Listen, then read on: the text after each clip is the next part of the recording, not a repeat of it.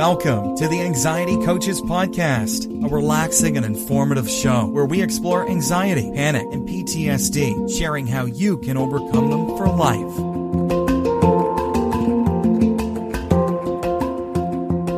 Aloha! Welcome back to the Anxiety Coaches Podcast. In today's episode, I want to talk a little bit about Stoicism, and I want to talk about five ways that Stoicism can help ease your anxiety. I don't talk about this a lot here, but it actually was a part of my own healing, was running into quite by accident some Stoic philosophy. So while there's no real magic pill or potion that will eradicate anxiety, since it's part of our natural biology to be able to have those kind of feelings, we can find different ways out of it, which is totally what we talk about here. So I wanted to share a article uh, little bits and pieces of it. I will have a link to the entire article in the show notes. And it was a post by Katherine Tate about Stoicism and anxiety. So, what is Stoicism? What are we talking about here? Um, Stoicism was first taught in the streets of Athens in 300 BCE. It later swept through Rome, and which is why some of the most famous Stoic philosophers were Roman, like Seneca and Epictetus and the Emperor Marcus Aurelius. So Epictetus was one of the Stoics that I read when I was working my way out of my anxious days, and I had a copy of this tiny little book. I actually sold it in my shops in New York of his, and it was really a book that I went back to over and over again. This little tiny book was so deep as far as what it made so much sense to me and it helped me shift my attitude. And that is a lot of the problems that we have with anxiety is in our attitude.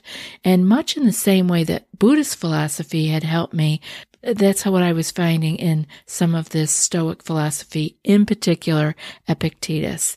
And remember, I want you to remember this as we're talking here today, because I'll mention Epictetus a lot, that he was a slave. So his wisdom was very hard earned. So unlike other philosophies, Stoicism inspires action over debate. So, with just a few core teachings that are easy to adopt, you can begin to really get the hang of some of this Stoic philosophy. So, it's kind of interesting. What can 2,000 year old words of wisdom teach us about calming our minds in today's world? One of the things is change the things you can control. And now, I know that's going to sound familiar to you because I say it a lot. And here's a quote from Epictetus Make the best use of what is in your power and take the rest as it happens. Hear that. That sounds like the serenity prayer to me, right? And interestingly, many people think anxiety is a personality trait rather than something that we are just faulty in our habits. So it can be treated. It is not a personality trait. In reality, it is possible to shift your anxious thoughts and your behaviors for more peace and calm. For the Stoics, it starts with changing the things you can control, like your beliefs, like letting go of the things that you can't control. The Stoics taught us that our Emotions come from our beliefs. We can't control what happens to us, but we can control our beliefs. And what I say here often is, right, we can't control what happens to us, but we can learn to control our reactions and move our reactions more from knee jerk reaction to responses. And then let go of the things you can't. Epictetus, a slave turned Stoic, also taught that you can overcome any adversity if you focus on the things you can control. And what are those? We want to remember we can control our thoughts and we can control our beliefs. And let go of the things that you can't. Often we label our experiences scary or disastrous And then we react emotionally to match that belief, to match those words. Stoicism says you have the power to replace unhelpful beliefs with healthier ones. To put it another way, if you change your thoughts, you can change your emotions and your view of the world. Have you tried OneSkin for your skincare routine yet? I love the simplicity of these products and the medical grade ingredients in them, not to mention how easily they fit into my skincare routine. The OS1 face moisturizer and OS1 eye cream make skin look visibly smoother and clearer and immediately feel softer and more hydrated. The secret is OneSkin's proprietary OS1 peptide. It's the first ingredient proven to switch off the aging cells that cause lines, wrinkles, and thinning skin, and several studies back it up. So if you're tired of cycling through ineffective skincare trends and overcomplicated routines, then I'm so excited to share with you OneSkin. Just simple, scientifically validated solutions. OneSkin is the world's first longevity company. By focusing on the cellular aspects of aging, OneSkin keeps your skin looking and acting younger for longer. Get started today with 15% off using code ACP at oneskin.co. That's 15% off oneskin.co with code ACP. After your purchase, they'll ask you where you heard about them. Please support our show and tell them we sent you. Now, back to the Stoic philosophy and my favorite Stoics. The anxious mind might find this hard to hear that we can change our thoughts and we can change our emotions and our view of the world because it loves to be in control of everything. But trying to influence other people, other situations, you suffer as a slave of circumstances, allowing them to dictate how you think and feel about yourself and the world around you. If you can instead focus on your thoughts, your values, your behaviors, you can find some peace in letting go of everything else. Good habits equal good life. And here's another quote from Epictetus. He says, Progress is achieved not by luck or accident, but by working on yourself every day. We talk about that here so much on how we need to do our practices over and over and over again because our good life is not from luck, or accident by, by building these good habits. Here we can see where habits or daily practices can come into playing a healing role in our lives. As Epictetus said, it is difficult for a person to come to a new principle unless they should hear it every day and at the same time practice it. Wow, that is an excellent one. And it is one that helps me remember that we need to hear these principles over and over and over again. We need to also practice them at the same time. So when you hear me say things over and over again, I hope that you are not thinking that I just think you need to hear it just you. We all need to hear it over and over again. And we need to practice what we are hearing, practice what we are learning. Daily tools and techniques like meditation, like journaling, can help you experiment with new beliefs and new habits until they become your new default, your new second nature. It's important to focus on the moment. Here's a quote from Seneca Wild animals run from the dangers they actually see, and once they have escaped them, worry no more. We, however, are tormented alike by what is past and what is to come.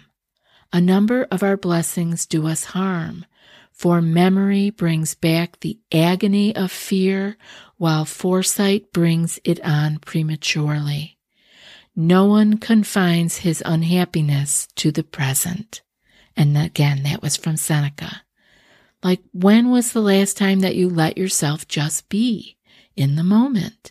With no manic multitasking, no fear of the future, no replaying the past, just content and mindful in this moment. Just do that right now. Just this moment. Few of us are ever truly immersed in the present moment.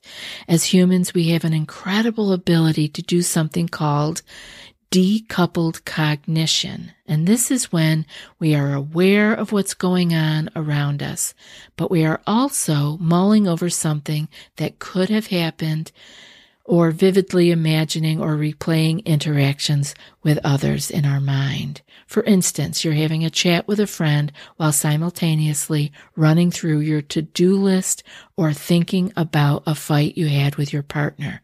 This is called decoupled cognition and we're very blessed as humans and cursed to be able to do this. Of course, it is very helpful in many situations, but it also can keep us disconnected from the present moment. Ruminating on the past or worrying about the future stops us from enjoying the moment. And it means that we spend all our time and energy on things that we can't do anything about. As Seneca, another famous Stoic, wrote, What is the point of dragging up sufferings that are over, of being miserable now because you were miserable then. And Epictetus says, the fool, with all his other faults, has this also. He is always getting ready to live. We are so blessed again to be able to have the minds that we do. But we need to be able to take ourselves to a place where we can be in only this present moment. Now, we obviously can't do that all the time. We need to be planning. We need to take care of things. We have remembering bubbles up. We are not even aware that we are bringing it on ourselves. It comes up, but we want to be able to be living in this present moment, not always getting ready to live. Seneca, uh, really, Seneca and Epictetus were my two favorites, and that's why you're hearing me talk about them a lot today. But Seneca told a friend once, What I advise you to do is not to be unhappy before the crisis comes, since it may be that the dangers before which you paled as if they were threatening you will never come upon you. They certainly have not yet come. We need to pay attention to that. We want to take Seneca's advice there, what he was giving to his friend. Let, let us be that friend. And what he's advising us to do is to not be unhappy before the crisis comes. We want to be able to just let it come and know that we can handle it when it gets here.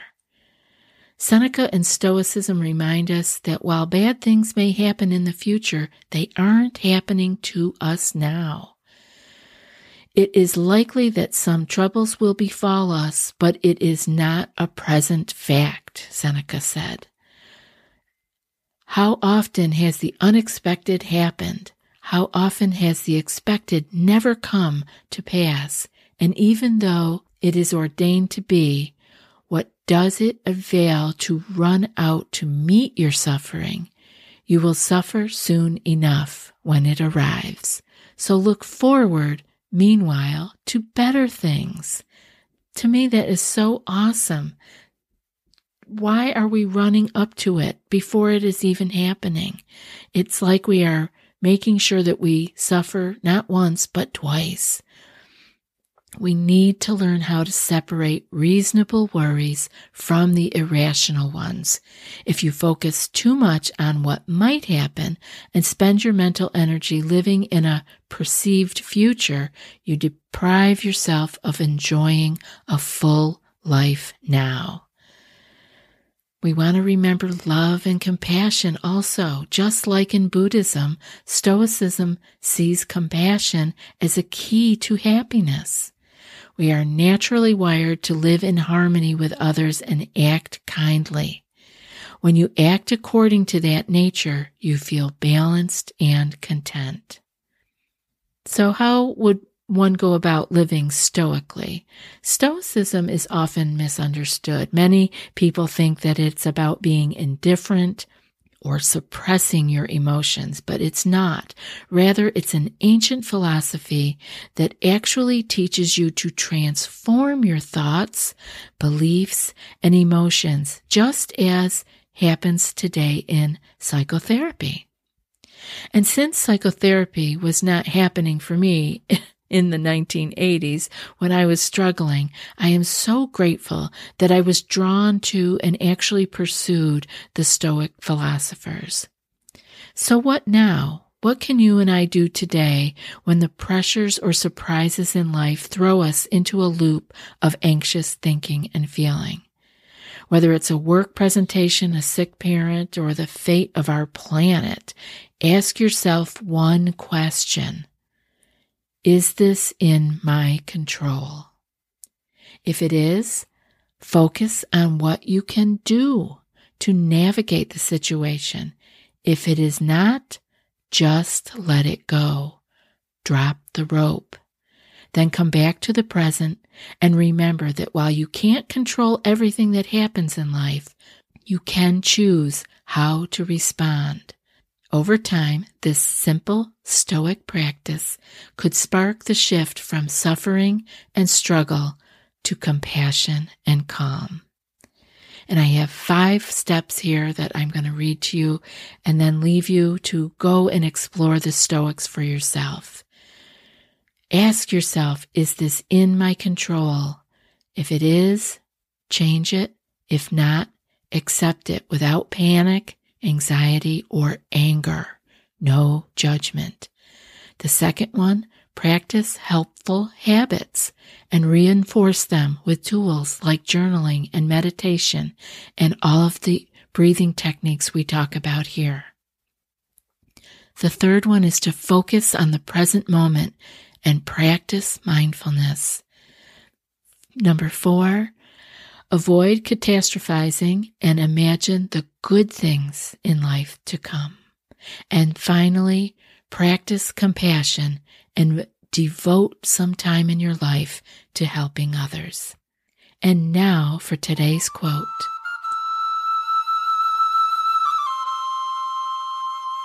Make the best use of what is in your power and take the rest as it happens and that's from my favorite, Epictetus. I'll be back in a few more days with another podcast. Until then, be well and aloha. Thanks so much for joining us for today's episode of the Anxiety Coaches Podcast. Find more information at the Anxiety Coaches anxietycoachespodcast.com.